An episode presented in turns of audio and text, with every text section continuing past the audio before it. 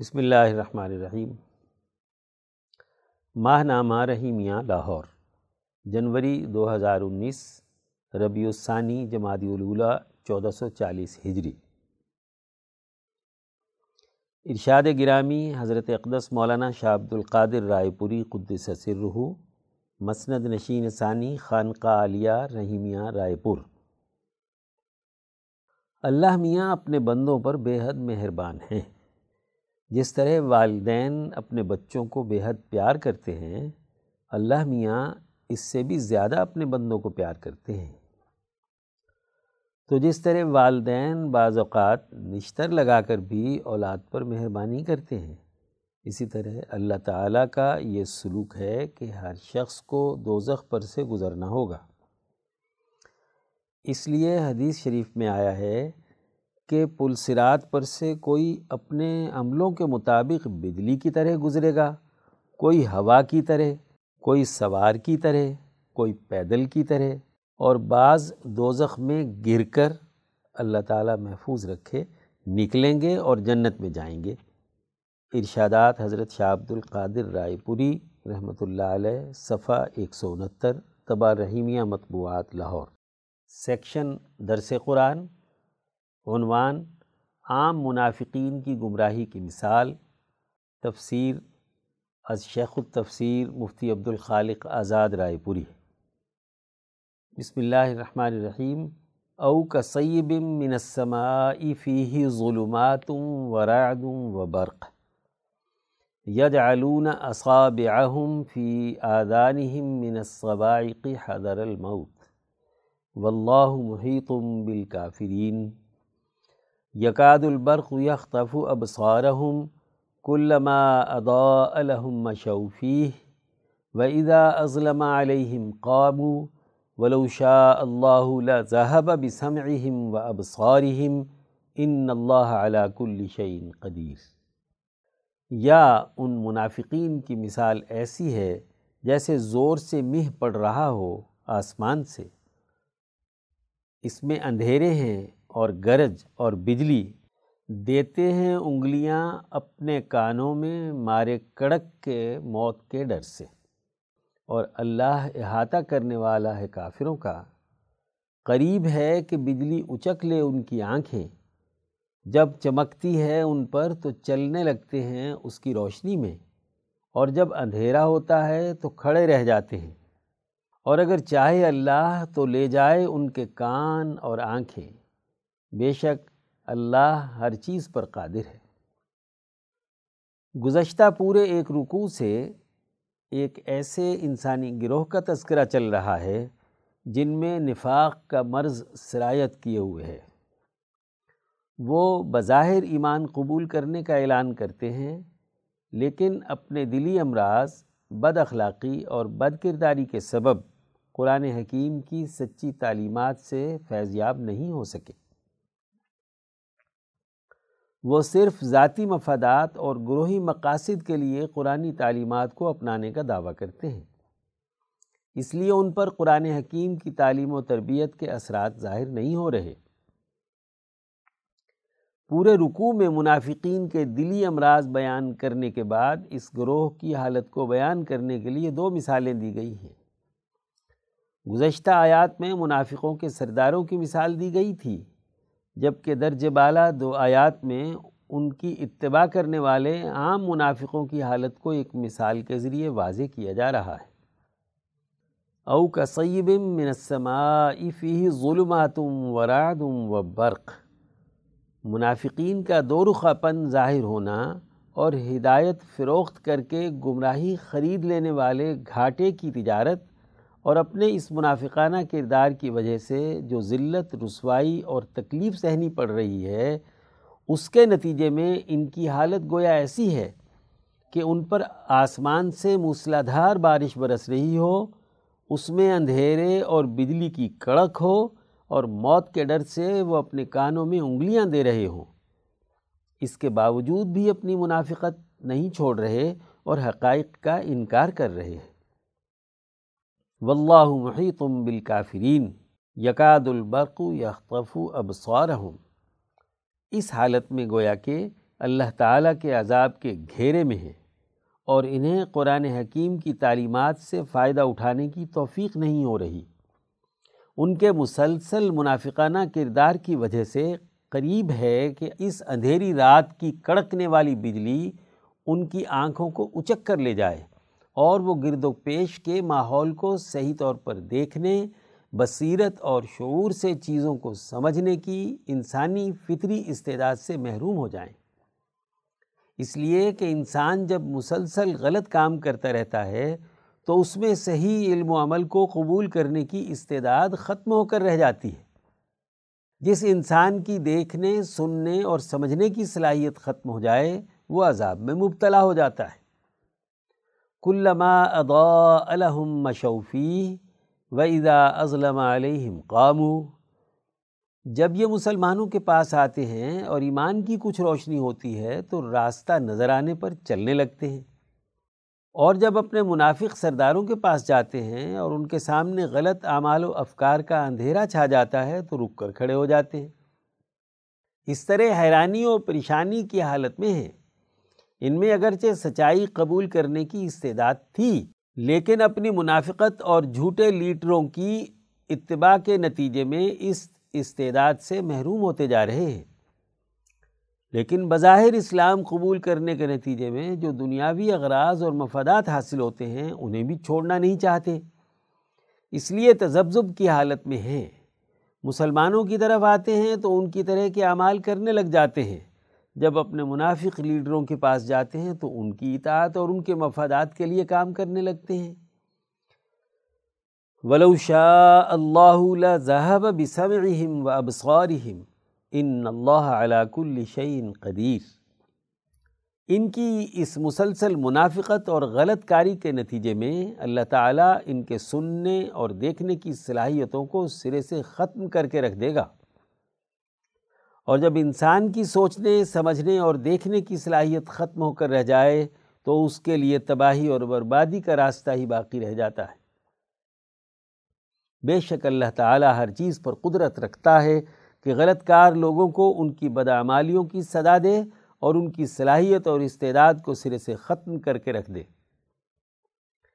ایسے لوگ قرآن تعلیمات سے بے توجہی اور اپنے نفاق، دلی امراض غلط کاری اور مفاد پرستی کی وجہ سے تقوی کے حصول کی صلاحیت اور استعداد سے محروم ہو چکے ہیں۔ وہ قرآن کی سچی تعلیمات سے ہدایت یافتہ نہیں ہو سکتے۔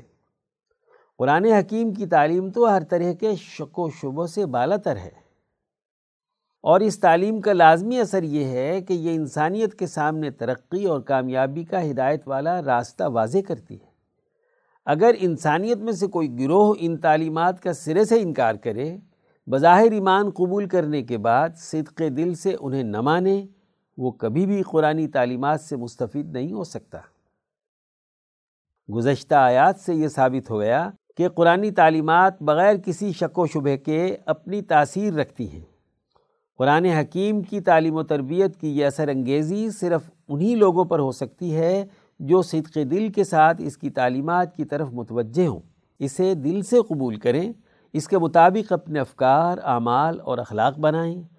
وہ ایمان بالغیب، اللہ کے ساتھ سچا تعلق قائم کرنے، انسانی خدمت کے لیے اپنا مال خرچ کرنے اور انسانی زندگی کے آخرت سے متعلق ارتقائی مراحل پر پختہ یقین رکھتے ہوں۔ یقیناً ایسے لوگ ہی قرآن تعلیمات سے ہدایت حاصل کرتے اور دنیا اور آخرت میں کامیاب ہوتے ہیں۔ سیکشن درس حدیث، عنوان قرآن سے حقیقی تعلق پیدا کریں از مولانا ڈاکٹر محمد ناصر جھنگ۔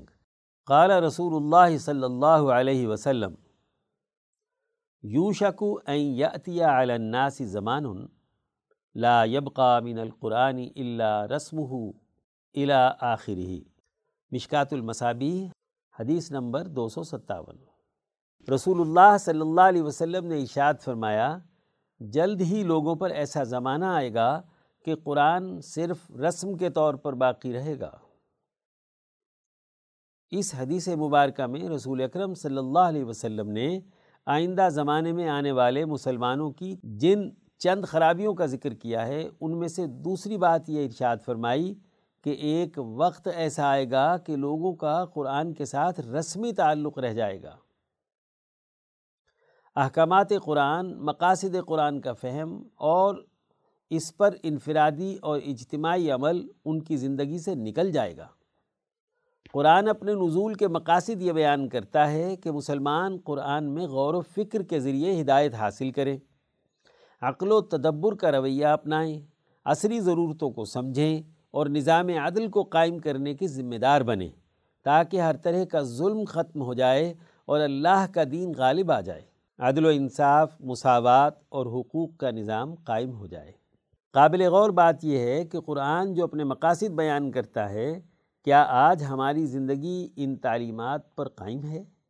کیا اپنے مسائل کے حل کے لیے ہم قرآن سے رہنمائی لیتے ہیں؟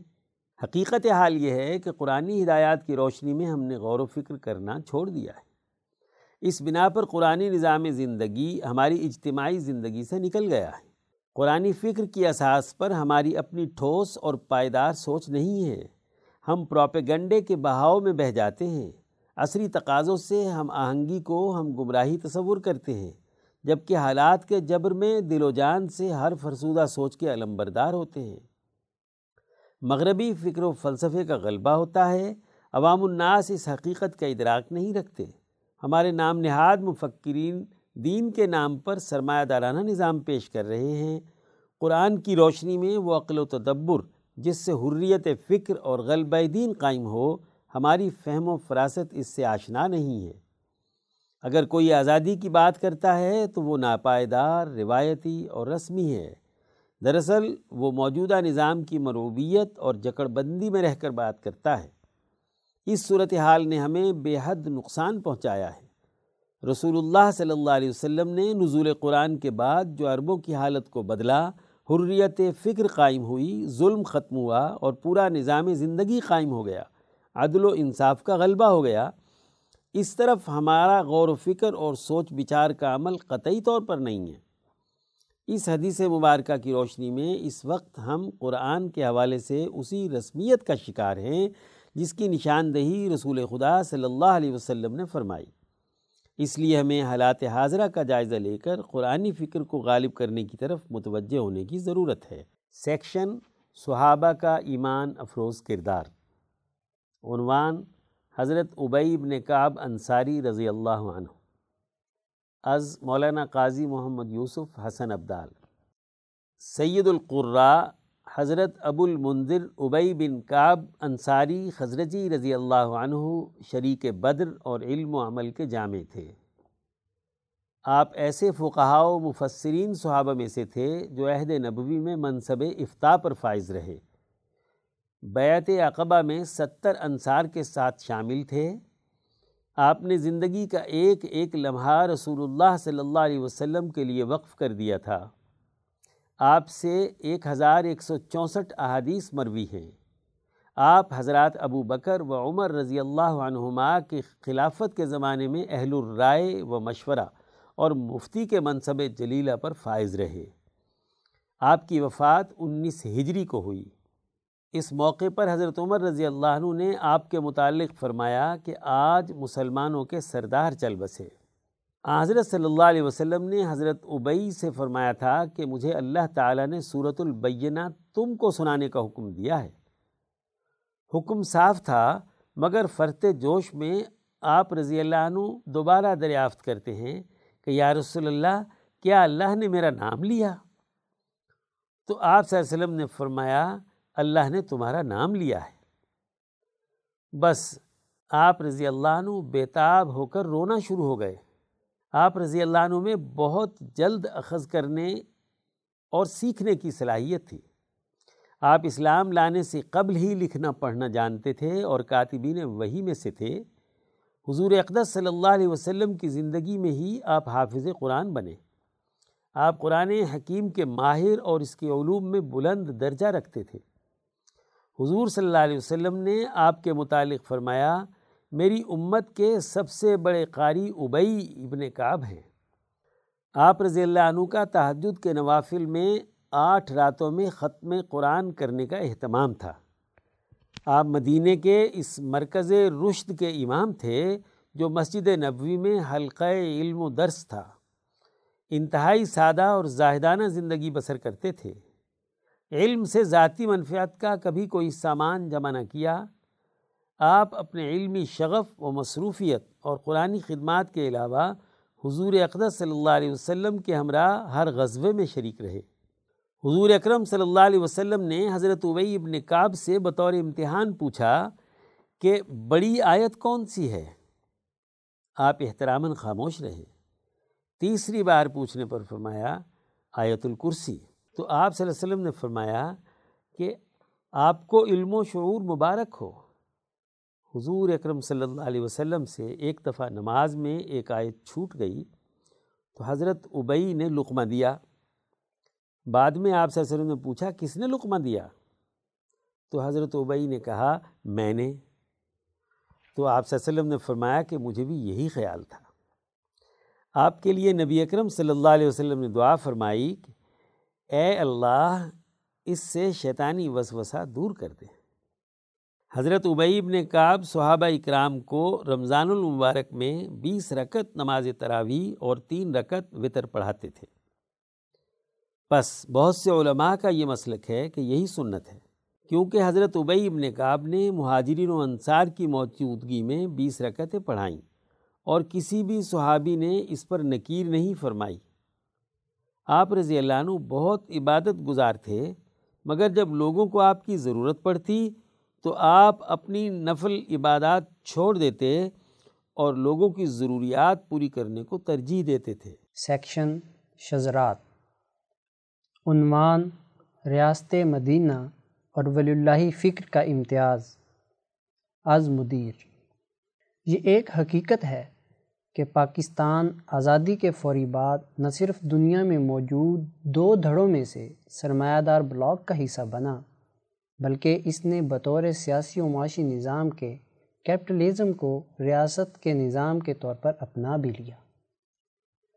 اب یہاں مختلف جماعتوں نے اسلام کے ساتھ اپنے من پسند لاحقے اور سابقے لگا کر اسلام پسند مسلمانوں کو اپنی طرف مائل کرنا چاہا۔ جیسے اسلامی سوشلزم، اسلامی جمہوریت، اسلامی انقلاب، بلکہ ایک دور میں تو مارشل لا کو بھی اسلامی جواز بخشنے کے لیے ایک فوجی عامر کی تائید کی گئی تھی۔ چنانچہ ایک مدرسے کے شیخ الحدیث نے اسلامی تاریخ میں پہلے مارشل لا کی نسبت حضرت ابو بکر صدیق کی طرف کی تھی۔ تاکہ ملک میں موجود فوجی آمریت کے لیے اسلامیان پاکستان کے ہاں راستہ ہموار کیا جا سکے۔ موجودہ حکومت نے سابقہ حکمران جماعتوں کی بے پناہ کرپشن کے نتیجے میں پاکستان میں بڑھتے ہوئے معاشی بحران کے آگے بند باندھنے کے لیے جو سخت اقدامات کیے ہیں، وہ ریاست کے وجود کو بچانے کے لیے ضروری تھے۔ لیکن اس سے یہ دھوکہ نہیں کھانا چاہیے کہ آج سے ملک سے سرمایہ داری کی جڑ کاٹ دی گئی ہے اور دوبارہ اس کے برگو بار نہیں نکلیں گے۔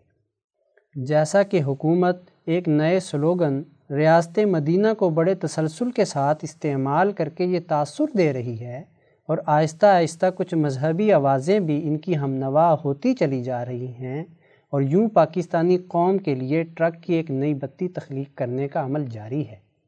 پاکستان کی گزشتہ تاریخ سے یہ تلخ حقیقت جاننا بالکل بھی مشکل امر نہیں ہے کہ یہاں یہ ساری تحریکیں رد سرمایہ داریت کی کسی کوشش کے بغیر چلائی گئی ہیں، بلکہ یہاں تو اسلام کے نام پر اشتراکیت کے خلاف چلائی جانے والی تحریک میں بھی رد سرمایہ داریت کا عنصر ڈھونڈنے سے بھی نہیں ملتا تھا، جس سے یہ سمجھنا مشکل نہ تھا کہ سرمایہ دار بلاک اپنے حریف کو شکست دینے کے لیے اسلام کے نام کو اپنے حق میں استعمال کرنے کی حکمت عملی پر عمل پیرا رہا ہے۔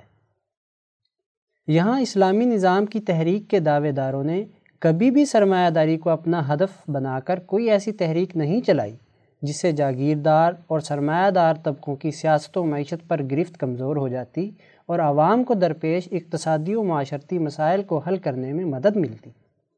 بلکہ مضمومہ اسلامی انقلاب کے سیاسی دائی نے پچاس کی دہائی میں مسئلہ ملکیت زمین، نامی کتاب میں اپنے مضمومہ خیالات کے مطابق قرآن و سنت سے زمین کی لامحدود ملکیت کے حق کو ناقابل تنسیخ قرار دیا تھا۔ اور یوں مغربی پاکستان میں پائے جانے والے جاگیردار طبقوں کے تحفظ کی خدمت سر انجام دی گئی۔ ملک میں سرمایہ دارانہ نظام کی موجودگی میں اس نظام کے ساتھ اسلام کی کسی بھی نام سے پیوند کاری محض ایک فریب ہے۔ چاہے وہ ریاست کی آڑ میں حکمران طبقہ کرے یا کوئی نام نہاد اسلامی دانشور۔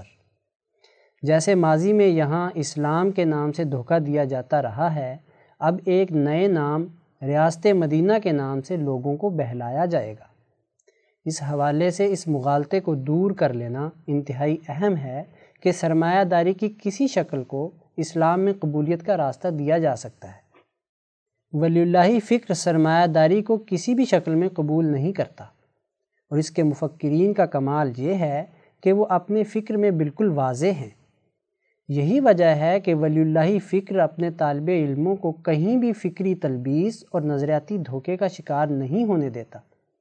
اسلام کی اجتماعی حکومت کا نظریہ ہو یا ریاست مدینہ کا نظام ولی اللہ لٹریچر میں اس پر دو ٹوک رہنمائی موجود ہے کہ وہ کن اصول و مبادی پر قائم ہوتا ہے اور اس کی بنیادی روح اور پیغام کیا ہے۔ چنانچہ امام عبید اللہ سندھی رحمۃ اللہ علیہ حضرت ابراہیم علیہ السلاۃ والسلام کی نبوت سے تحریک حنیفیت کے جن بنیادی اصولوں کی نشاندہی کرتے ہیں، ان میں توحید یعنی ایک خدا کی عبادت اور سرمایہ شکنی ہے۔ وہ ان اصولوں کو انسانیت کی بنیاد قرار دیتے ہیں۔ وہ قرآن کو سرمایہ شکن نظریے کی حامل کتاب قرار دیتے ہیں اور کہتے ہیں کہ اب جبکہ دنیا کے کسی خطے میں بھی سرمایہ شکن خدا پرست طاقت برسر اقتدار نہیں ہے، ضروری ہے اور انسانیت کا طبی تقاضا ہے کہ سرمایہ شکنی اور خدا پرستی کے مجموعی پروگرام پر انقلاب برپا ہو۔ وہ کہتے ہیں کہ قرآن حکیم جس انقلاب کی طرف دعوت دیتا ہے، وہ ساری انسانی نو کے لیے مفید ہے۔ اور آج بھی جب انسانی سوسائٹی راسمالی یعنی کیپٹلسٹ اور غیر راسمالی یعنی اینٹی کیپٹلسٹ کیمپوں میں بٹی ہوئی ہے، قرآن کریم ہی کی تعلیم صحیح معاشیات پیدا کر کے پائیدار امن پیدا کر سکتی ہے، تاکہ اسلام کا مکمل نظام دنیا میں نافذ ہو۔ وہ حکومت و نظام کی دو بنیادیں واضح کرتے ہوئے رقم تراز ہیں کہ حکمت ولی اللہ کے مطابق اس کا مطلب یہ ہے کہ حکومت اجتماعی ہوگی اور مشورے سے کام کرے گی اور غیر راسمالی یعنی اینٹی کیپٹلسٹ ہوگی اور لوگوں کو اس بات کی ہرگز اجازت نہ دی جائے گی کہ وہ دوبارہ راسمالیت یا سرمایہ داری پیدا کر لیں۔ کسی بھی دور میں سرمایہ داری سے اسلامی فکر کو محفوظ رکھنے کی حکمت عملی بیان کرتے ہوئے ارشاد ہوتا ہے کہ دوسرے درجے کا قانون مکمل کرتے وقت اس بات کا خیال رکھا جائے گا کہ جب حکومت دیکھے کہ لوگوں نے قانون کی صورت قائم رکھتے ہوئے راس مالیت یا سرمایہ داری پیدا کرنی شروع کر دی ہے تو وہ نیا سرمایہ شکن قانون بنا دے۔ پاکستان میں ریاست مدینہ کے نظام کو اپنانے کا لازمی نتیجہ سرمایہ داری سے نجات ہونا چاہیے۔ سرمایہ داری کا بت توڑے بغیر یہ خواب شرمندہ تعبیر نہ ہو سکے گا۔ ریاست مدینہ اور اسلام کی اجتماعی حکومت کی سب سے نمایاں خوبی رد سرمایہ داریت ہے۔ اگر یہ ہے تو ٹھیک، اگر یہ نہیں تو بابا پھر سب کہانیاں ہیں۔ سیکشن افکار شاہ ولی اللہ دہلوی، عنوان ارتفاق دوم، فن معاشیات اور اس کے تقاضے۔ مترجم مفتی عبدالخالق آزاد رائے پوری۔ امام شاہ ولی اللہ دہلوی حجت اللہ البالغہ میں فرماتے ہیں، نمبر پانچ باہمی گفتگو اور مکالمے کے متفقہ امور۔ ہر وہ انسان جو صحیح مزاج اور ذوق سلیم رکھتا ہو، وہ اپنی گفتگو میں ضرور اس بات کا لحاظ رکھتا ہے کہ وہ کوئی بیہودہ لفظ اپنی زبان سے نہ نکالے۔ نہ کوئی ایسا لفظ ادا کرے جس کی ادائیگی بہت مشکل ہو، نہ ایسے جملے بولے جن کی ساخت صحیح اور درست نہ ہو۔ وہ اپنی گفتگو میں ایسا اسلوب اختیار کرے کہ سننے والے اس کی طرف متوجہ ہوں۔ لوگوں کا دلی میلان ایسی عمدہ گفتگو کی طرف ہو۔ بہترین اسلوب پر گفتگو کرنے والا فصاحت و بلاغت اور زبان و ادب کے لیے ایک معیار اور میزان کی حیثیت رکھتا ہو۔ خلاصہ یہ ہے کہ معاشیات کے ہر باب کی یہ تمام معاشی مسائل مختلف ممالک میں رہنے والوں کے درمیان تسلیم شدہ اور متفقہ ہیں۔ اگرچہ ان ممالک کے درمیان دور دراز کے فاصلے ہی کیوں نہ ہوں، معاشی مسائل کے ان بنیادی قواعد پر تمام لوگوں کے اتفاق کے بعد عملی نظام قائم کرنے میں ان کے درمیان حسب ذیل اختلاف پایا جاتا ہے۔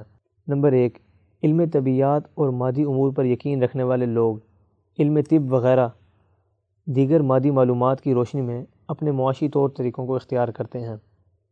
نمبر دو، علم نجوم اور فلکیات پر یقین رکھنے والے، ستاروں کے خواص اور ان کے اثرات کی روشنی میں ان قائدوں کا عملی نظام بناتے ہیں۔ نمبر تین، علم الہیات پر یقین رکھنے والے صفت احسان یعنی اللہ کے ساتھ تعلق اور دین اسلام کی تعلیمات کو سامنے رکھ کر اپنے معاشی امور کی تکمیل کرتے ہیں۔ چنانچہ ان تینوں افکار و خیالات کے ماننے والوں کی کتابوں میں اپنے اپنے تصورات و خیالات کے مطابق معاشی احتیاجات کی تسکین کے امور تفصیل سے بیان کیے گئے ہیں۔ یہ یاد رہے کہ ہر ایک قوم کا ایک ظاہری لباس یعنی تہذیب و ثقافت کا ایک طریقہ کار ہوتا ہے اور ان کے عملی نظام کے آداب ہوتے ہیں، جس سے وہ ایک دوسرے سے الگ اور ممتاز ہوتے ہیں۔ اس کا سبب ان لوگوں کے مزاج اور عادات وغیرہ کا مختلف ہونا ہے۔ خاندانی اور گھریلو نظام۔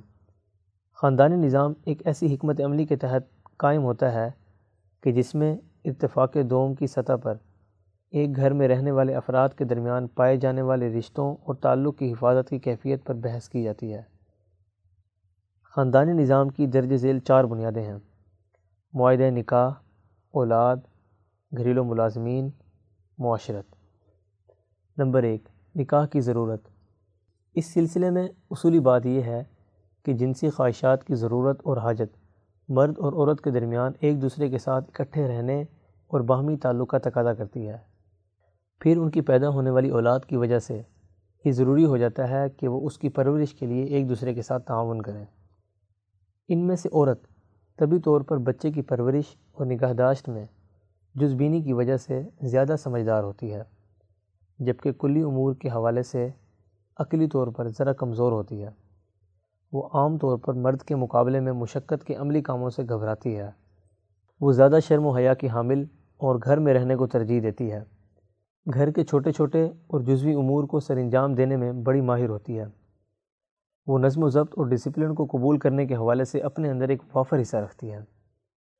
ان میں سے مرد عقلی حوالے سے کلی امور میں زیادہ بہتر رائے رکھتا ہے۔ خاندان کی عزت کے دفاع میں زیادہ شدت کے ساتھ کردار ادا کرتا ہے۔ عملی مشقت کے کاموں کو سر انجام دینے میں زیادہ جرت کا مظاہرہ کرتا ہے۔ اپنے خاندان کی عزت اور دوسروں کے مقابلے میں روب و دبدبہ اور غیرت وغیرہ میں زیادہ کامل اور مکمل ہوتا ہے۔ اس طرح مرد اور عورت ایک دوسرے کے بغیر مکمل نہیں ہوتے اور وہ دونوں ایک دوسرے کے محتاج ہوتے ہیں۔ معاہدہ نکاح کی اہمیت ایک طرف مردوں کا، عورتوں کی طرف مزاحمتی میلان ہوتا ہے، دوسری طرف خاندانی سربراہوں کا۔ اپنی عورتوں پر غیرت اور عزت کا معاملہ غالب ہوتا ہے۔ یہ حالت تقاضا کرتی ہے کہ معاشرہ اس وقت تک درست نہیں ہو سکتا جب تک کہ لوگوں کے سامنے کسی عورت کا، کسی مخصوص مرد کے ساتھ معاہدہ نکاح نہ ہو جائے۔ چونکہ عورت اپنے خاندان میں ایک عزت رکھتی ہے اور مرد عورت میں اپنی رغبت کا اظہار کرتا ہے، اس لیے معاہدہ نکاح میں درج ذیل امور لازمی ٹھہرے۔ نمبر ایک، مرد کی طرف سے عورت کے لیے منگنی کے پیغام کا دیے جانا۔ نمبر دو، اس موقع پر عورت کے لیے مہر کا مقرر ہونا۔ نمبر تین، عورت کے ولی اور خاندان کی آمادگی اور رضامندی کا ہونا۔ محرمات نکاح۔ اگر محرم عورتوں کے ساتھ خاندانی مردوں کی رغبت کا دروازہ کھول دیا جاتا، تو اس سے ان عورتوں کے لیے بڑا نقصان یہ ہوگا کہ وہ عورت جس مرد سے شادی کی رغبت ظاہر کرے تو وہ ولی اس کو شادی نہیں کرنے دے گا۔ اور یہ کہ اس کی طرف سے حقوق زوجیت ادا کرنے کا مطالبہ کرنے والا کوئی نہیں رہے گا۔ حالانکہ اسی ضرورت کے لیے تو نکاح کیا جا رہا ہے۔ نیز ایسی صورت میں سوکنوں کے جھگڑے کی وجہ سے خونی رشتوں میں خرابیاں پیدا ہو جاتیں اسی کے ساتھ یہ بھی ہے کہ انسان کے مزاج کی سلامتی تقاضا کرتی ہے۔ کہ وہ اس عورت سے شادی نہ کرے جس سے وہ پیدا ہوا ہے یعنی ماں۔ یا وہ عورت جو اس سے پیدا ہوئی ہے یعنی بیٹی۔ یا وہ عورت جو اس کے ساتھ ایک ہی شاخ کی دو ٹہنیوں کی حیثیت رکھتی ہے یعنی بہن۔ سیکشن تاریخ اسلام کے ناقابل فراموش واقعات۔ عنوان سلطان علاء الدین خلجی کا معاشی فلاح کا پروگرام۔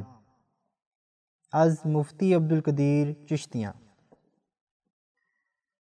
ایک دفعہ کا ذکر ہے کہ ہندوستان میں قومی شاہی دور کے سلاطین میں خلجی خاندان کے دوسرے سلطان سلطان علاء الدین خلجی اپنے دربار میں اکیلے بیٹھے ہیں۔ ننگے سر اور انتہائی پریشان، دربار کا ایک امیر اندر آنے کی اجازت لیتا ہے، کوئی جواب نہ پا کر وہ خود بادشاہ خلجی کے سامنے آ کر بیٹھ جاتا ہے۔ بادشاہ کو اس کی آمد کا کوئی اندازہ نہیں امیر کچھ دیر بیٹھا رہتا ہے، لیکن پریشانی دیکھ کر کوئی بات نہیں کرتا اور باہر چلا جاتا ہے۔ اور ایک گورنر کو جا کر احوال بتاتا ہے کہ بادشاہ خلجی کو کیا ہوا ہے۔ دونوں کچھ دیر بعد اندر جاتے ہیں۔ بادشاہ کچھ مطمئن بیٹھے ہیں۔ دونوں عرض کرتے ہیں کہ بادشاہ کو کیا پریشانی لاحق ہے۔ ہمیں بتائیے کہ ہم کوئی مداوع کر سکیں۔ بادشاہ گویا ہوئے کہ میں اس سوچ میں غلطاں تھا۔ کہ اللہ نے مجھے اس قوم اور خطے پر حاکم بنایا ہے۔ اب اس قوم کی فلاح و بہبود میرے ذمے ہے۔ میں یہ سوچ سوچ کر پریشان تھا کہ ایسا کیا کیا جائے کہ میں اپنی قوم کی مسلسل فلاح کا باعث بنوں اور ان کے مسائل حل کر پاؤں۔ سوچا کہ تمام شاہی خزانہ اور ذاتی جاگیر بھی عوام میں بانٹ دوں تو بھی وہ زیادہ دیر خوشحال نہیں رہ سکتے۔ چند دنوں سے اس خیال نے میرے دماغ کو جکڑ رکھا ہے، لیکن اب میں نے اس کا حل نکال لیا ہے۔ پوری سلطنت میں اجناس کے تمام بڑے تاجروں اور کسانوں کو مرکز میں بلا کر سلطنت کی طرف سے خلط و انعام اور اس کے گھر کا پورے سال کا خرچہ ادا کیا جائے۔ لیکن اس کے عوض وہ میرے طے کیے ہوئے نرخ پر اجناس بیچیں گے۔ اس طرح سے میں عوام کی فلاح و بہبود کا باعث بن سکتا ہوں۔ علاء الدین خلجی کے اس اقدام کے نتیجے میں خزانہ بھی زیادہ خرچ نہ ہوا اور سبسڈی و پرائس کنٹرول کا ایک ایسا نظام متعارف کروایا کہ علاء الدین خلجی کے چوبیس سالہ دور میں پورے ہندوستان میں اجناس کی قیمتیں نہ بڑھیں۔ اس کے نتیجے میں ہندوستان کے باشندوں کا معیار زندگی بہت زیادہ بلند ہوا اور کم روپے پیسے والے بھی عزت و توقیر کے حقدار ٹھہرے۔ اس کے علاوہ پورے ہندوستان سے تاجر اور کسان بادشاہ سے خلط و انعام لینے کے شوق سے مرکز آنے لگے اور بادشاہ کو مارکیٹ کی تازہ معلومات بھی ملتی رہیں۔ اس تاریخی واقعے سے درج ذیل سیاسی و معاشی اسباق ملتے ہیں۔ ایک، عوام کی آسودگی اور خوشحالی کا قیام حکمرانوں کے فرائض اور ذمہ داریوں میں سب سے اہم ہے۔ دو دور کے تقاضوں کے مطابق حکمرانوں کو اس ذمہ داری کو پورا کرنے کی حکمت عملی بنانی چاہیے کہ ذخیرہ اندوزی پیدا نہ ہو سکے، قیمتوں میں ایسا کنٹرول نظام ہو جس سے سب خوشحال ہوں۔ دولت کی گردش تمام طبقات میں مساوی طور پر جاری رہے۔ ملکی پیداوار میں حصہ لینے والوں کی حوصلہ افزائی اور انعام و اکرام کی حکمت عملی ان کی ہمت بڑھانے میں ممد و معاون ہوتی ہے۔ سیکشن ملکی معیشت۔ عنوان پاکستان کی معیشت یا سرمایہ داروں کا میدان جنگ۔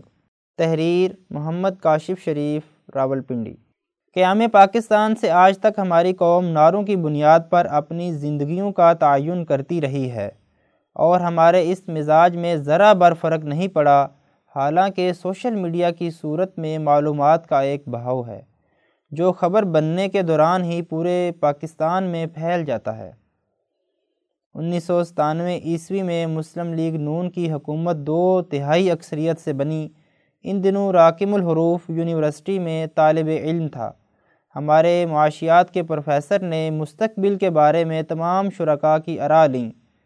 جواب میں تقریباً نوے فیصد نے کہا کہ قومی معیشت بہتر ہوگی۔ کیونکہ ایک صنعت کار پارٹی کی حکومت ہے اور سٹاک ایکسچینج بھی بڑھتی جا رہی ہے۔ ڈالر بھی کم ہو کر چالیس روپے پر آ گیا ہے اور تجارتی خسارات تین ارب سے کم ہو کر ایک شاریہ آٹھ ارب ڈالر تک آ گیا ہے۔ اسٹیٹ بینک کے پاس تقریباً دو ارب ڈالرز پڑے ہیں جو معیشت کے استحکام کے لیے مناسب ہیں، وغیرہ وغیرہ۔ ہماری اس تشریح پر پروفیسر صاحب بھی ہمارے ساتھ یک زبان ہو کر وہی گن گانے لگے جو اس وقت کا مقامی اور بین الاقوامی میڈیا گا رہا تھا۔ لیکن پھر کیا ہوا؟ اس تاریخ سے سب واقف ہیں۔ اگلے تین سالوں میں گویا ملک دیوالیہ ہو گیا۔ اس کے بعد قوم پھر ایک نعرے کے پیچھے اٹھ کھڑی ہوئی اور وہ عدلیہ کی آزادی تھا۔ اس نعرے کی پیروی میں قوم ایسی لگی کہ گزشتہ پانچ سالوں کی نسبتاً بہتر معاشی کارکردگی کو پس پشت ڈال دیا گیا اور ملک کو ایک بار پھر سیاسی عدم استحکام سے دوچار کر دیا گیا۔ معاملہ یہاں نہیں رکا، چنانچہ ایک واقع اور نعرے نے ملکی باغ دوڑ نام نہاد حقیقی عوامی نمائندوں کے ہاتھ میں دے دی۔ اس عوامی حکومت نے معاشی ترقی کے نام پر لوٹ مار کی ایک نئی داستان رقم کی اور اپنی باری پوری کی۔ بعد ازاں پھر وہی معاشی ترقی تجربہ کار قیادت کے نعرے نے قوم میں ایک نئی روح پھونک دی۔ کیا میڈیا، کیا عوام سب نے مل کر اس نعرے کے مستاق مسلم لیگ نون کو ایک بھرپور موقع دیا اور اس دفعہ تو لوٹ مار کے ریکارڈ توڑ دیے گئے۔ یوں قوم کو ایک نئے نعرے کی ضرورت آن پڑی اور تبدیلی اور احتساب کا نیا نعرہ لگا دیا گیا۔ قوم نے پھر لبیک کہا اور تبدیلی سرکار بروئے کار آئی۔ اس سارے عمل میں غور کیا جائے تو حکمران ٹرائکا جس میں سرمایہ دار جاگیردار اور افسر شاہی کے باہم مقابل گروپس ہیں، جو پارٹیاں بدل بدل کر ایک دوسرے کو نیچا دکھاتے رہتے ہیں اور اس میں اپنے مقصد کو پانے کے لیے بین الاقوامی آقاؤں سے بھی مدد لی جاتی ہے۔ چنانچہ نئی حکومت بننے کے ساتھ ہی کھینچا تانی کا منظر واضح ہوتا جا رہا ہے۔ سٹاک ایکسچینج کا غیر معمولی اتار چڑھاؤ، ڈالر کی قدر میں اضافہ اور غیر یقینی کی صورتحال اور دہشت گردی کی ایک نئی لہر گزشتہ دس سالوں کے دوران حکومت کرنے والی اشرافیہ کے خلاف مالی بدعنوانی پر مبنی مقدمات اور سب سے اہم میڈیا میں بے چینی، یہ سب دراصل ان گروپوں میں وسائل پر اجارہ داری کی جنگ ہے، جس کی ابتدا ہو چکی ہے، اس میں عوام کا کچھ حصہ نہیں ہے۔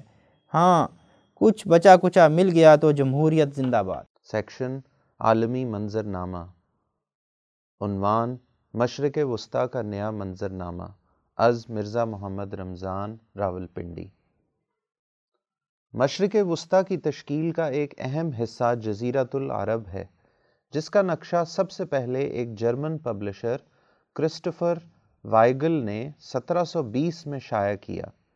دوسرا حصہ بحیرہ روم کا مشرقی کنارہ، جسے چڑھتے ہوئے سورج کی سرزمین لیوانٹ کہتے ہیں۔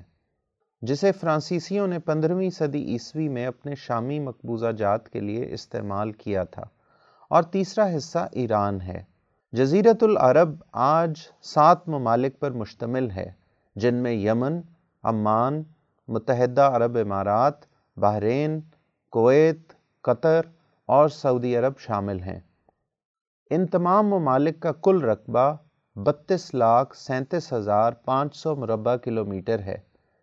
چڑھتے ہوئے سورج کی سرزمین رائزنگ سن میں سائپرس، ترکی، شام، عراق، اردن، فلسطین، اسرائیل، لبنان، غزہ کی پٹی اور مصر شامل ہیں، جن کا کل رقبہ چھبیس لاکھ چھتیس ہزار چھ سو سولہ مربع کلومیٹر ہے۔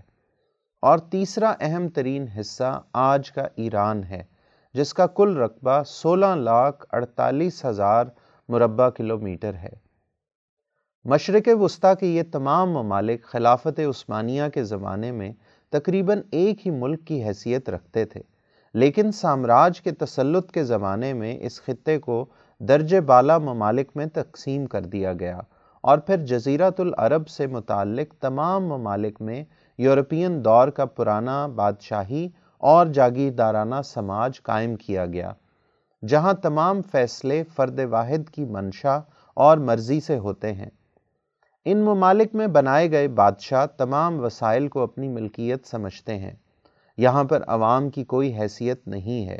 ریاستی معاملات میں عوام کا کوئی عمل دخل نہیں ہے۔ ان ممالک میں موجود بادشاہتیں آج ہمیں یورپ کی نشات ثانیہ یعنی تیرہویں صدی عیسوی سے قبل کے یورپین شہنشاہوں کے دور کی یاد دلاتی ہیں۔ اسی خطے کا دوسرا اہم حصہ یعنی وہ تمام علاقہ جات جو بحیرہ روم کے مشرقی کنارے پر واقع ہیں، جنہیں چڑھتے ہوئے سورج کی سرزمین کہتے ہیں، اس پورے علاقے میں موجود ممالک کی کیمسٹری ایک دوسرے سے مختلف ہے۔ مثلا ترکی، جہاں حال ہی میں انتخابات کے نتیجے میں طیب اردگان کی حکومت قائم ہوئی ہے۔ گویا وہاں جدید سیاسی نظام حکومت، جمہوریت قائم ہے۔ اس کے ساتھ شام ہے، جو گزشتہ آٹھ سالوں سے سامراجی قوتوں کے مقابلے میں نبرد آزما ہے۔ وہ ظالم قوتوں کے خلاف فیصلہ کن جنگ لڑ رہا ہے۔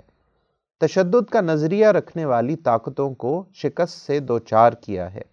اس سارے عمل میں اپنے نظریے کی طاقت کا لوہا منوایا ہے۔ اسرائیل ظالم حکومتوں کی پشت پناہی سے عرض فلسطین پر غاسبانہ قبضہ جمائے ہوئے ہے۔ جسے قائم رکھنے کے لیے پورے خطے میں خوف و حراس پھیلایا گیا۔ انیس سو انچاس عیسوی سے اسرائیلی ریاست کے وجود سے پورا مشرق وسطی عدم استحکام کا شکار ہے۔ شامی گولان کی پہاڑیاں ہوں یا دریائے اردن کا مغربی کنارہ، بے گھر کیے گئے فلسطینیوں کے کیمپس ہوں یا عرض فلسطین پر اسرائیل کی ناجائز اور غیر قانونی بستیاں بیروت میں لگائی گئی آگ ہو یا غزہ کی پٹی میں کھیلی گئی آگ اور خون کی ہولی۔ یہ سب سرد جنگ کے دور کی باقیات ہیں، جس کے پیچھے کسی نہ کسی طریقے سے اسرائیل کا کردار رہا ہے۔ اسی خطے کا تیسرا اہم فریق ایران ہے۔ ایران میں قومی انقلاب کا ہنگامہ سات جنوری انیس سو اٹھتر کو شروع ہو کر گیارہ فروری انیس سو اناسی کو مکمل ہوا۔ سامراجی قوتوں نے ساتھ ہی ایرانی انقلاب کو تباہ و برباد کرنے کے لیے سازشیں شروع کر دی پہلے اس پر آٹھ سال تک جنگ مسلط کی گئی، جو بائیس ستمبر انیس سو اسی کو شروع ہوئی اور اقوام متحدہ کے سیز فائر کے حکم سے بیس اگست انیس سو اٹھاسی کو اس کا اختتام ہوا۔ ابھی اس آگ کے گولے ٹھنڈے نہیں ہوئے تھے کہ ساتھ ہی اس کے خلاف نفرت کے بیج بونے کے لیے اس پر شیعہ فرقہ پرستی کی چھاپ لگا دی گئی۔ تاکہ خطے میں اس کے مثبت اثرات کو پھیلنے سے روکا جا سکے۔ اندرون ملک ایرانی عوام میں اس کے خلاف نفرت پیدا کرنے کے لیے اقتصادی پابندیاں عائد کر دی گئی ایرانی انقلاب نے ان تمام رکاوٹوں کا ڈٹ کر مقابلہ کیا اور ظالم قوتوں کے تمام اوچھے ہتھ کنڈے بری طرح ناکام بنا دیے۔ مشرق وسطی اپنی جغرافیائی اہمیت کے پیش نظر ہمیشہ سے عالمی طاقتوں کی پالیسیوں کا مرکز رہا ہے۔ ہر ابھرتی ہوئی قوت نے پہلے پہل یہی اپنی طاقت کا لوہا منوانے کی کوشش کی ہے۔ دوسری جنگ عظیم کے بعد عرب لیگ کے نام سے ایک ادارہ بائیس مارچ انیس سو پینتالیس کو مصر کے دارالحکومت قاہرہ میں قائم کیا گیا، جس کا مقصد خطے میں موجود تمام ممالک کو اکٹھا کر کے انہیں سامراج کے حق میں استعمال کرنا تھا۔ اسی طرح انیس سو ستاسٹھ میں فلسطینی علاقوں پر اسرائیل کے قبضے کے خلاف عالم اسلام میں پائے جانے والی نفرت کے تدارک کے لیے پچیس ستمبر انیس سو انہتر کو او آئی سی اسلامی کانفرنس تنظیم کے نام سے مراکو کے شہر ربات میں قائم کی گئی۔ پچیس مئی انیس سو اکاسی کو جی سی سی کے نام سے ایک گروپ تشکیل دے کر خطے میں سامراج مخالف قوتوں کے خاتمے کے لیے تشدد پسند جتھے پیدا کرنے کے لیے وسائل کی فراہمی کا بندوبست کیا گیا۔ آخر میں سابق امریکی صدر نکسن اپنی کتاب فتح بغیر جنگ انیس سو ننانوے میں لکھتا ہے کہ ہم نے اس صدی کے اختتام تک بے شمار کامیابیاں حاصل کی ہیں۔ البتہ دو چیزیں ہماری دسترس سے باہر رہیں۔ ایک انسانی سوچ اور دوسرا بلڈ پریشر اور شوگر کا علاج۔ دنیا سے سرد جنگ کا دور ختم ہونے جا رہا ہے۔ پرتشدد قوتوں کی شکست سے عدم تشدد کی حامل طاقتوں کے فروغ کے لیے راستے ہموار ہو رہے ہیں۔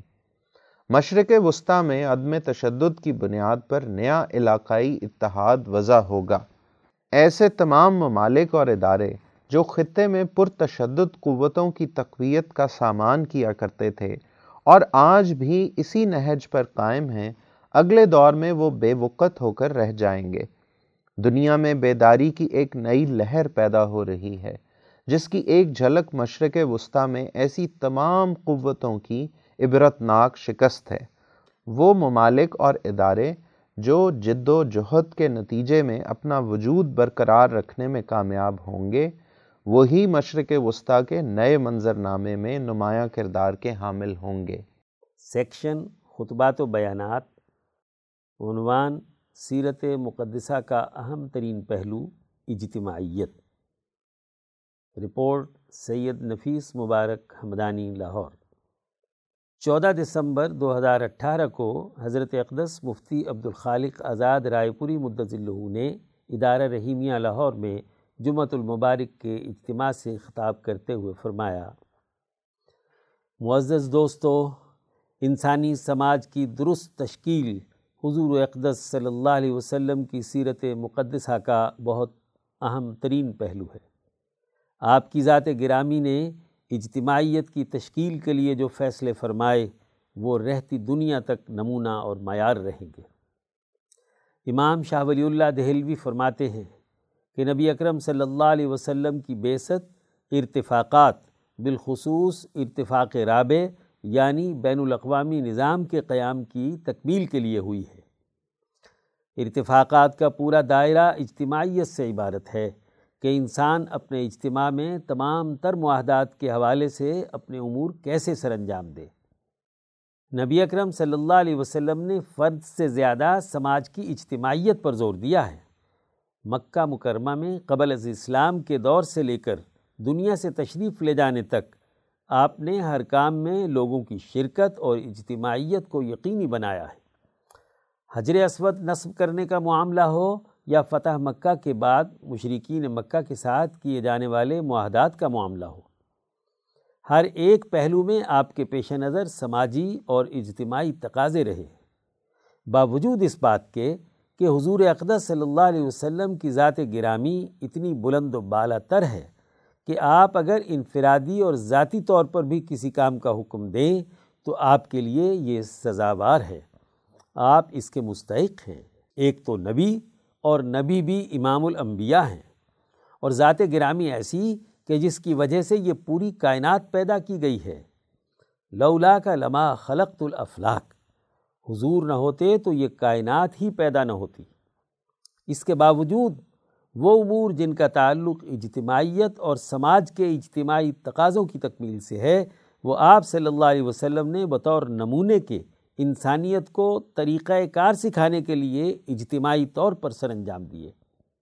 قبل از بیست خانہ کعبہ میں حجر اسود کے نصب کا جھگڑا عروج پر پہنچتا ہے تو فیصلہ ہوتا ہے کہ جو شخص صبح کو سب سے پہلے حرم میں داخل ہوگا، وہ حجر اسود نصب کرے گا۔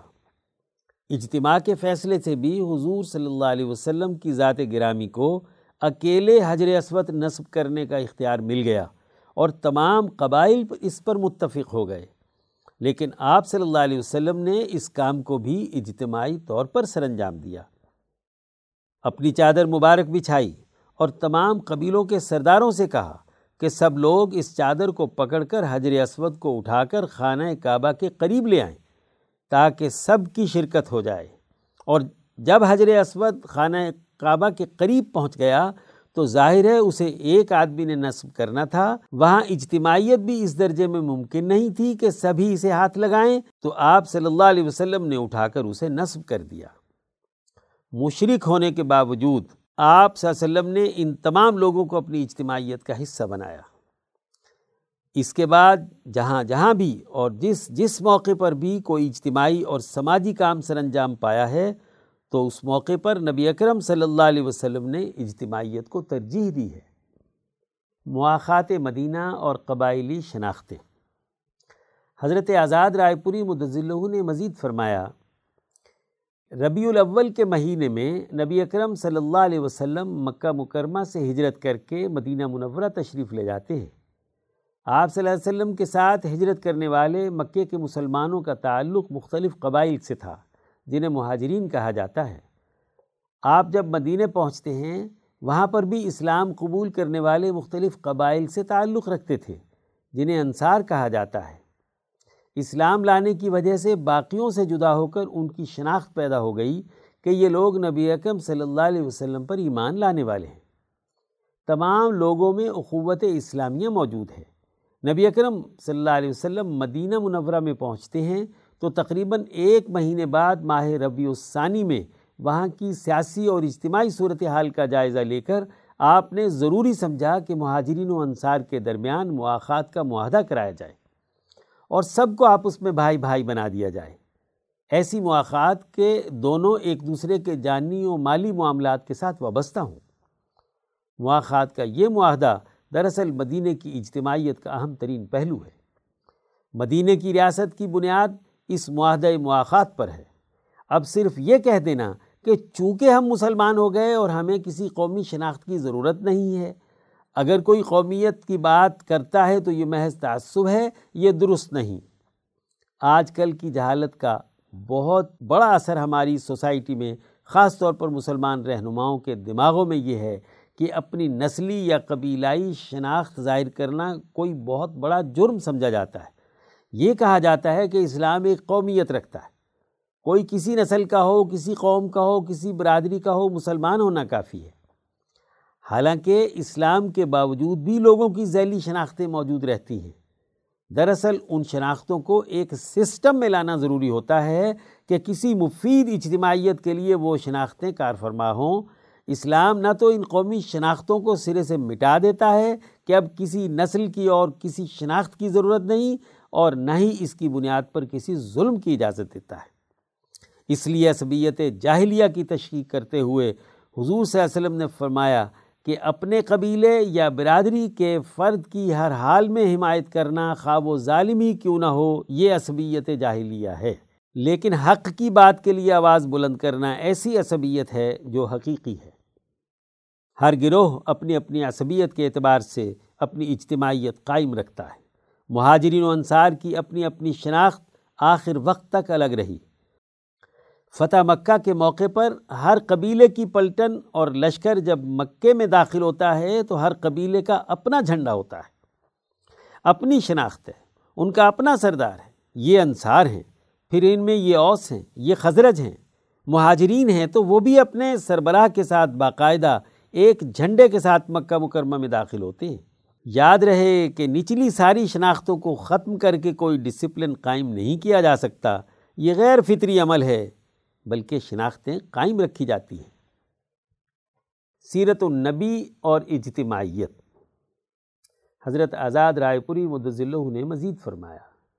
نبی اکرم صلی اللہ علیہ وسلم کی سیرت مقدسہ اور صحابہ اکرام کی پوری جماعت انسانی اجتماعیت کے پہلوؤں سے چیزوں کو دیکھتی ہے اور اس کے مطابق فیصلے کرتی ہے۔ آج ہمارا انداز و اسلوب بدل گیا، سوچ اور نظریہ بدل گیا۔ اجتماعیت کی بجائے انفرادیت دماغوں میں پیدا ہو گئی۔ ہر مسلمان انفرادی طور پر یہ چاہتا ہے کہ وہ کسی طرح سے نیک بن کر جنت میں پہنچ جائے، باقی جیسے مرضی خراب ہوتے رہیں۔ وہ اکیلا علم حاصل کر کے ڈگری لے کر اعلیٰ عہدے پر پہنچ جائے، باقی اجتماع تباہ ہوتا پھرے۔ ایک سرکاری افسر اپنے دس، پندرہ، بیس ہزار کی رشوت کے لیے پورے ملک کا کروڑوں کا نقصان کر دیتا ہے۔ ایک سیاستدان ذرا سے اپنے مفاد کے لیے پورے اجتماعی تقاضوں کو رون دیتا ہے۔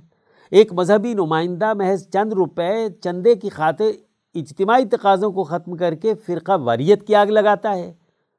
اس طرح اجتماعیت کی سوچ ٹوٹ گئی اور اجتماعیت کا جو ڈسپلن نبی اکرم صلی اللہ علیہ وسلم نے قائم کیا، وہ ہمارے پیش نظر نہیں رہا۔ یاد رکھیں، عبادات دنیا کے ہر مذہب میں انفرادی ہوتی ہیں۔ لیکن نبی اکرم صلی اللہ علیہ وسلم نے دین اسلام میں یہ عبادات اجتماعی بنا دیں کہ عبادات بھی جماعت کے ساتھ ہوں گی۔ معاملات اور سماجی تعلقات بھی اجتماعی اور سیاست و معیشت بھی اجتماعی تقاضوں کے تحت ہوں۔ حضور اقدس صلی اللہ علیہ وسلم کی ذاتی اور انفرادی شمائل و خصائص سے زیادہ آپ صلی اللہ علیہ وسلم کے اجتماعی کردار ہمارے لیے اسوہ حسنہ اور نمونہ ہے آپ کی ذات گرامی تو اتنی بلند و بالا ہے کہ آپ صلی اللہ علیہ وسلم نے جہاں جہاں بھی کوئی انفرادی عمل کیا ہے، اس کی نقل امت کے لیے لازمی اور ضروری نہیں ہے۔ یا تو وہ ایسے امور ہیں جو امت کے لیے سرے سے جائز نہیں، وہ حضور صلی اللہ علیہ وسلم کی خصوصیات میں سے ہیں۔ اور یا وہ ایسے امور ہیں جو زیادہ سے زیادہ نفل، مستحب یا مسنون ہیں۔ فرض اور واجبات کے درجے میں جو بنیادی چیزیں ہیں ان تمام کا تعلق اجتماعیت سے نبی اکرم صلی اللہ علیہ وسلم ایک غزوے میں تشریف لے جاتے ہیں۔ بہت سے لوگوں کے پاس کھانے پینے کا سامان ختم ہو گیا۔ کچھ لوگوں کے پاس موجود ہیں۔ حضور صلی اللہ علیہ وسلم نے دسترخوان بچھوایا اور سب سے کہا کہ جس کے پاس جو بھی کچھ ہے وہ یہاں لے آؤ۔ کسی کے پاس کھجور تھی، کسی کے پاس ستو تھا، کسی کے پاس گھی تھا۔ کچھ ایسے بھی تھے کہ جن کے پاس کچھ نہیں تھا۔ سارا ایک جگہ جمع کیا۔ ڈھیر بنایا اور آپ صلی اللہ علیہ وسلم نے تمام میں مساوی طور پر تقسیم کر دیا۔ اس طرح گویا آپ نے انفرادیت ختم کر کے اجتماعیت پیدا کی۔ جس وقت جو مرحلہ درپیش ہوا تو آپ صلی اللہ علیہ وسلم کا حسن حسنہ اجتماعیت سے عبارت ہے۔ ہمارا حال یہ ہے کہ ہم نے اس کے مقابلے پر جتنے اجتماعی امور ہیں، ان کو انفرادی یا طبقاتی مفادات کے لیے استعمال کرنا شروع کر دیا۔ ہے اجتماعی امور ہیں تو انہیں اجتماع کے مفاد میں ہونا چاہیے اور اجتماعی امور کا تعلق، اجتماعی تعلقات اور روابط کے حوالے سے وجود میں آنا چاہیے۔ کرپٹ نظام میں ذاتی مفادات کا کھیل۔ حضرت آزاد رائے پوری مدضل نے مزید فرمایا، غلامی کے زمانے سے جو انفرادیت ہمارے دماغوں میں انڈیل دی گئی، اس کے آج تک اثرات ہم ستر سالوں سے بھگت رہے ہمارا پورا سسٹم اوپر سے نیچے تک انفرادیت کا شکار ہے۔ کہیں بھی اجتماعی ڈسپلن نہیں، بلدیاتی نظام سے لے کر قومی اور بین الاقوامی تعلقات تک کا سٹرکچر انفرادیت اور خواہشات کا اثیر ہے۔ پہلے وہی بلدیاتی اہلکار پیسے لے کر تجاوزات کراتے رہے کہ اپنی دکان کے سامنے تھڑا آگے بڑھا لو، یہاں ٹھیلا لگا لو اور ہمیں منتھلی پیسے دے دیا کرو۔ ہر فرد نے جس جگہ وہ سرکاری اور اجتماعی ڈیوٹی سر انجام دے رہا تھا، وہاں پیسے لے کر تجاوزات قائم کرائیں اور اب وہی تجاوزات اجتماعی تقاضوں کو نظر انداز کر کے گرائی جا رہی ہے۔ اس بات کی تحقیق ہونی چاہیے کہ جس زمانے میں یہ تجاوزات ہوئے، اس وقت اس علاقے کا بلدیاتی ایڈمنسٹریٹر کون تھا؟ ایسے لوگوں کو کٹہرے میں لایا جائے جن لوگوں نے پیسے لے کر تجاوزات کرائے۔ دکانیں آگے بڑھوائی تھیں، ان طاقتوروں کے خلاف تو کوئی کارروائی نہیں۔ وہ بیچارے غریب جنہوں نے پیسے دے کر ٹھیلا لیا، چند ہزار روپے میں تھوڑا سا تجاوز کیا اور اس سے آگے بڑھ کر دوسرے تیسرے کو بیچا۔ ہر بازار میں اس کا کروڑوں کا سودا ہوا اور اب ان غریبوں پر بلڈوزر چڑھا دیا گیا۔ اگر آپ نئی اجتماعیت قائم کرنا چاہتے ہیں، قانون کے مطابق ریاست کو چلانا چاہتے ہیں، تو تجاوزات کرانے والے اصل مجرموں کو پکڑیں۔ ان طاقتوروں پر ہاتھ ڈالنے کے لیے تیار نہیں ہیں۔ غریبوں کے مکانات، ان کی دکانیں اور ان کے ٹھیلوں کو بلڈوز کرنے کے در پہ ہیں۔ اس کا مطلب یہ ہے کہ اجتماعیت ٹوٹ چکی ہے۔ سسٹم کولیپس ہو چکا ہے۔ افراد اور ان کے جتھے ریاست کے لیے چیلنج بن چکے ہیں۔ پھر سب سے بڑی بات یہ ہے کہ دنیا کے جس ملک میں بھی سرمایہ داری نظام ہے، وہاں کرپشن ضرور ہے۔ اس لیے یہاں کے صحافی اور لکھاری کہتے ہیں کہ جی کرپشن تو سو فیصد روکی نہیں جا سکتی۔ کرپشن تو ہوتی ہے، لیکن حد سے نہیں بڑھنی چاہیے۔ کیوں بھائی؟ اگر کرپشن ناجائز ہے تو حد کیا اور غیر حد کیا؟ اور اگر کرپشن ختم کرنی ہی ہے تو پھر ایسا سسٹم تلاش کرو جو سرمایہ داری نظام کے مقابلے میں کرپشن کو روکنے کے لیے باقاعدہ ایک اجتماعیت تشکیل دیتا ہو۔ اس اجتماعیت میں بھی اگر کوئی کرپشن کرے تو اسے سیدھا سولی پر لٹکا دو۔ جیسے چائنا نے تین سو بڑے بڑے افسران، وزیر اور فوجی جرنیلوں کے ساتھ کیا تھا۔ بات یہ ہے کہ سرمایہ داری نظام کی موجودگی میں اجتماعی تقاضوں کی تکمیل نہیں ہو سکتی۔ اجتماعی تقاضوں کی تکمیل کے لیے سرمایہ دارانہ سسٹم سے نجات حاصل کرنے اور حضور اکرم صلی اللہ علیہ وسلم کی قائم کی ہوئی اجتماعیت کے اصولوں کو پیش نظر رکھ کر اپنے معاشرے کو بنانے کی ضرورت ہے۔ اس کے علاوہ اور کوئی رستہ نہیں۔ سیکشن عظمت کے مینار۔ عنوان حضرت مولانا خواجہ محمد عبدالحی فاروقی رحمۃ اللہ علیہ۔ تحریر وسیم اجاز کراچی۔ امام انقلاب مولانا عبید اللہ سندھی رحمۃ اللہ علیہ کے شاگردوں میں سے ایک مایا ناز شاگرد خواجہ محمد عبدالحی فاروقی رحمۃ اللہ علیہ بھی ہیں۔ خواجہ صاحب رحمۃ اللہ علیہ اٹھارہ سو ستاسی عیسوی میں ضلع گورداسپور کی تحصیل شکر گڑھ میں خواجہ عبدالرحیم کے گھر پیدا ہوئے۔ ابتدائی تعلیم کے بعد میٹرک کا امتحان ہائی اسکول گورداسپور سے پاس کیا۔ اسلامیہ کالج لاہور سے گریجویشن کیا، دینی تعلیم کے حصول کے لیے دارالعلوم دیوبند تشریف لے گئے۔ انیس سو تیرہ عیسوی میں حضرت شیخ الہند مولانا محمود حسن رحمۃ اللہ علیہ سے دورہ حدیث پڑھا اور صنعت فضیلت حاصل کی۔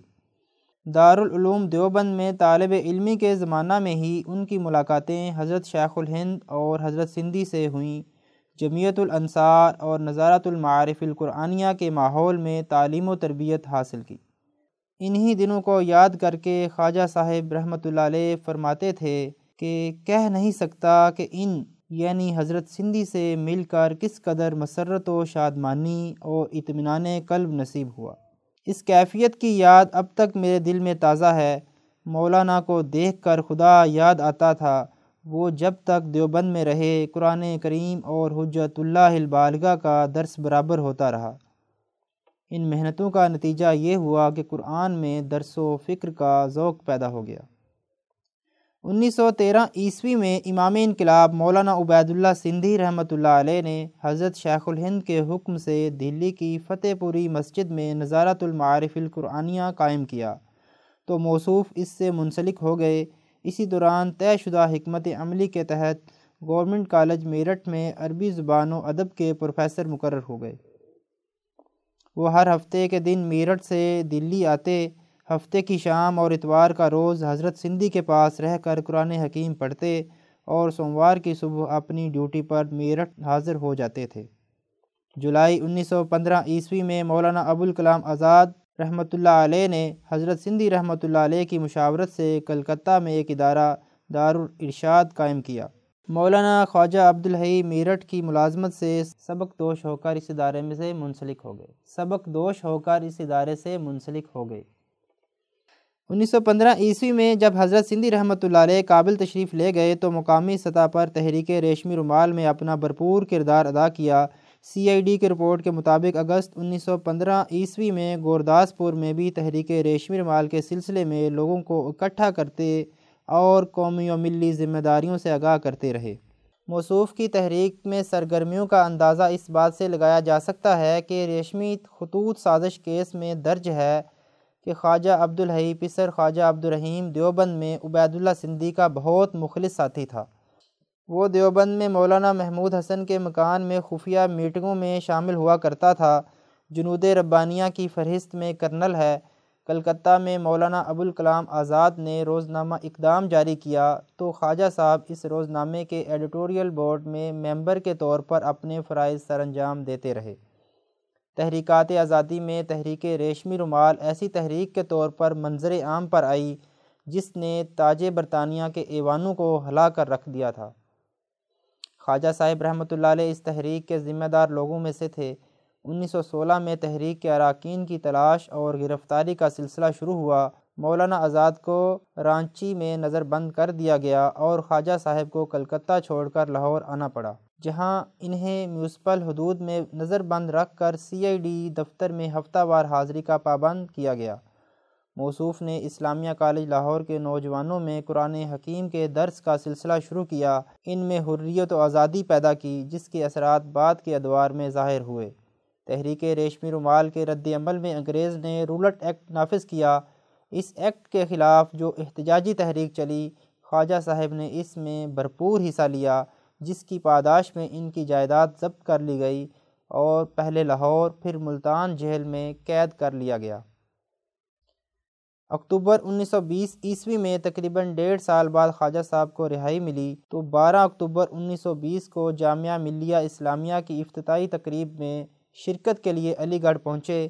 اسی موقع پر حضرت شیخ الہند اور جامعہ ملیہ کے وائس چانسلر مولانا محمد علی جوہر کے مشورے سے شعبہ تفسیر و دینیات کا صدر مقرر کیا گیا۔ تیس سال تک جامعہ میں اپنی ذمہ داریوں کو نبھاتے رہے۔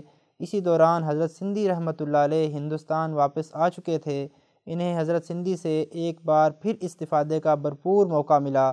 انیس سو چوالیس میں حضرت سندھی کے وصال کے بعد خواجہ صاحب رحمۃ اللہ علیہ نے قطب الارشاد حضرت اقدس مولانا شاہ عبد القادر رائے پوری رحمۃ اللہ علیہ سے بیت کا تعلق قائم کیا۔ حضرت رائے پوری رحمۃ اللہ علیہ کی تربیت اور صحبت سے خوب مستفید ہوئے۔ ان کا یہ تعلق آخر تک قائم رہا۔ انیس سو پچاس عیسوی میں حضرت رائے پوری اور مولانا آزاد کی مشاورت سے دلی سے لاہور منتقل ہو گئے۔ اور یہاں اسلامیہ کالج لاہور میں اسلامیات کے پروفیسر کی حیثیت سے آخر دم تک امور سر انجام دیے۔ اسی دوران انجمن اصلاح و تبلیغ سے وابستہ رہے۔ انہوں نے اپنی زیر نگرانی چند رفقا کے تعاون سے درس قرآن کے نام سے قرآن حکیم کا ترجمہ اور تفسیر لکھی۔ خواجہ صاحب رحمۃ اللہ علیہ قرآن حکیم کی تفسیر تفسیر القرآن فی معارف القرآن کے نام سے لکھنا چاہتے تھے مگر مکمل نہ کر سکے۔ اس تفسیر کے متفرق حصے اب تک شائع ہو چکے ہیں۔ خواجہ صاحب رحمۃ اللہ علیہ فالج کے حملے کے باعث آٹھ جنوری انیس سو پینسٹھ عیسوی کو تقریباً اٹھتر سال کی عمر میں وصال فرما گئے۔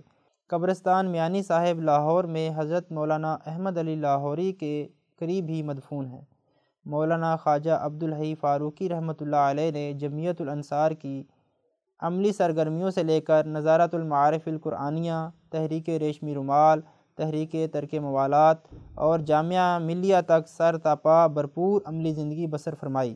قرآن علوم کے غلبے اور قومی آزادی کے حصول کے لیے ان عظیم تحریکات میں عملی کردار ادا کرنا بلا شبہ جان جوکھوں میں ڈالنے کے مترادف ہے۔ انہی کا ایک شعر ہے، کچھ مقصد لے کر آتا ہے اس دنیا میں جو آتا ہے۔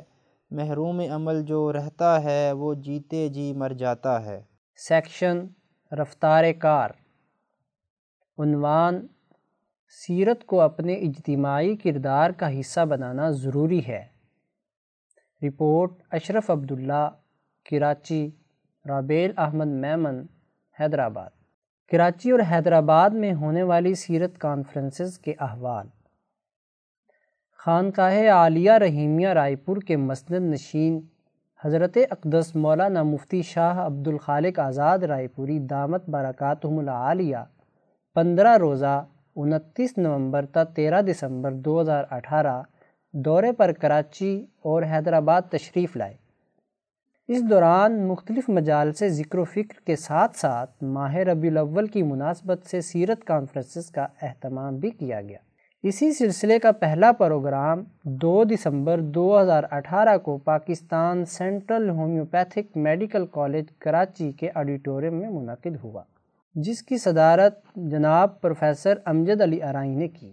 نظامت کے فرائض جناب آصف لطیف نے ادا کیے۔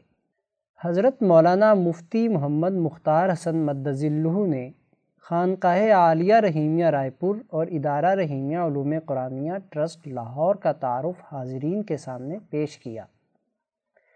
اس کے بعد حضرت اقدس مولانا مفتی شاہ عبد الخالق آزاد رائے پوری دامت برکاتہم العالیہ نے خصوصی خطاب فرمایا، جس میں انہوں نے کہا کہ مدینہ کی ریاست بنانے کا دعویٰ اس وقت تک ممکن العمل نہیں۔ جب تک کہ رد سرمایہ داریت کی اساس پر حریت و آزادی کے نظریے کے تحت معاشرتی تشکیل نہ کی جائے۔ اسی طرح تین دسمبر دو ہزار اٹھارہ کو دوسری سیرت conference Pakistan Swedish Institute of Technology کے سیمینار ہال میں منعقد ہوئی۔ اس کانفرنس کا اہتمام ادارہ رحیمیہ علوم قرآنیہ کراچی کیمپس اور Pakistan Swedish Institute of Technology کے باہمی اشتراک سے کیا گیا۔ سیمینار کے مہمان خصوصی حضرت اقدس مولانا مفتی شاہ عبد الخالق آزاد رائے پوری مدز مدذلہ تھے۔ ان کے ہمراہ مولانا مفتی مختار حسن اور مولانا مفتی عبد القدیر نے بھی شرکت فرمائی۔ نظامت کی ذمہ داری جناب وسیم اعجاز نے سر انجام دی۔ کانفرنس کی صدارت سویڈش انسٹیٹیوٹ کے پرنسپل پروفیسر منیر احمد شیخ نے کی۔ کانفرنس کے آغاز میں سندھی روایت کے مطابق مہمانان گرامی کو اجرک پیش کی گئی۔ ادارہ رحیمیہ علوم قرآنیہ کی جانب سے انسٹیٹیوٹ کے principal professor Munir Ahmed Sheikh, head of department mechanical professor Muhammad Sajid اور head of department electrical professor Muhammad Faheem کو ادارہ رحیمیہ کا تعارفی لٹریچر پیش کیا گیا۔ اس کے بعد مولانا مفتی محمد مختار حسن مدذلہ نے طلباء کے سامنے ادارہ رحیمیہ کا تعارف پیش کرتے ہوئے فرمایا کہ ادارہ رحیمیہ کا بنیادی مقصد نوجوانوں، بالخصوص طلباء میں شعور و آگہی کو بیدار کرنا ہے، تاکہ وہ ہمارے معاشرے کے مفید فرد بن سکیں۔ اس کے بعد حضرت اقدس مدذلہ نے اپنے خطاب میں کانفرنس میں شریک طلباء کو اس بات کی تاکید فرمائی کہ آج ہماری کامیابی حضور اقدس صلی اللہ علیہ وسلم کی سیرت پر عمل کرنے سے ہی ممکن ہے۔ محض محبت رسول کا دعویٰ کرنا کافی نہیں، بلکہ آپ کی سیرت کو اپنے اجتماعی کردار کا حصہ بنانا بھی ضروری ہے۔ حضرت اقدس مولانا مفتی شاہ عبد الخالق آزاد رائے پوری مدذلہ کے دورہ حیدرآباد میں دیگر اجتماعی نشستوں کے ساتھ ساتھ سیرت مبارکہ کے اجتماعی تقاضوں کو سمجھنے کے لیے دو مختلف سیمینارز کا انعقاد کیا گیا۔ پہلا سیمینار پانچ دسمبر دو ہزار اٹھارہ کو سندھی لینگویج اتھارٹی حیدرآباد کے سیمینار ہال میں منعقد ہوا، جبکہ دوسرا سیمینار چھ دسمبر دو ہزار اٹھارہ سندھ یونیورسٹی کے سندھیالوجی ڈپارٹمنٹ کے آڈیٹوریم میں منعقد کیا گیا۔